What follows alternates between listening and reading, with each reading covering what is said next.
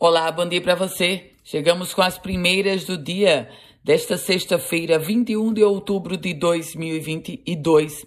Um tubarão foi capturado por pescadores na praia de Pirangi, município de Parnamirim. Essa informação foi confirmada pela Associação dos Tubarões da Costa do RN. Aliás, o presidente da instituição acredita que se trata da espécie galha preta. Mudança, mudança na composição da Assembleia Legislativa pelo menos a partir do entendimento do ministro do Tribunal Superior Eleitoral, Ricardo Lewandowski. O TSE negou o registro de candidatura do ex-policial militar Wendel Lagartixa, Wendel Fagner Cortez de Almeida. Ele foi o candidato mais votado para o cargo na Assembleia Legislativa, mas teve o seu registro negado. Essa decisão foi do ministro Ricardo Lewandowski ao analisar um pedido do Ministério Público Eleitoral do Rio Grande do Norte.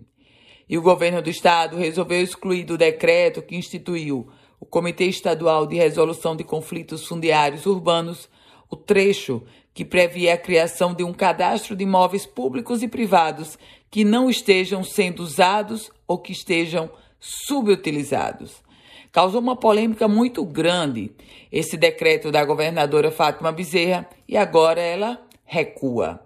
Recursos para transporte público. A capital potiguar recebeu cerca de 10 milhões de reais do governo federal para custear a gratuidade de idosos no transporte público. De acordo com a lista da Frente Nacional de Prefeitos, já o estado potiguar recebeu 7 milhões de reais. Vamos falar agora sobre Enem, porque o Exame Nacional de Ensino Médio está a menos de um mês para ser realizado. E vejam, o Rio Grande do Norte foi o terceiro estado do Nordeste em maior crescimento de inscritos do Enem. Hoje, agora em 2022, serão 86.422 cadastrados.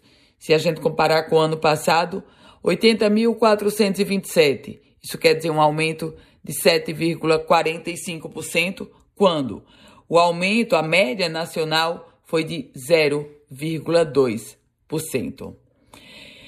E olha só a notícia que eu trago agora para você.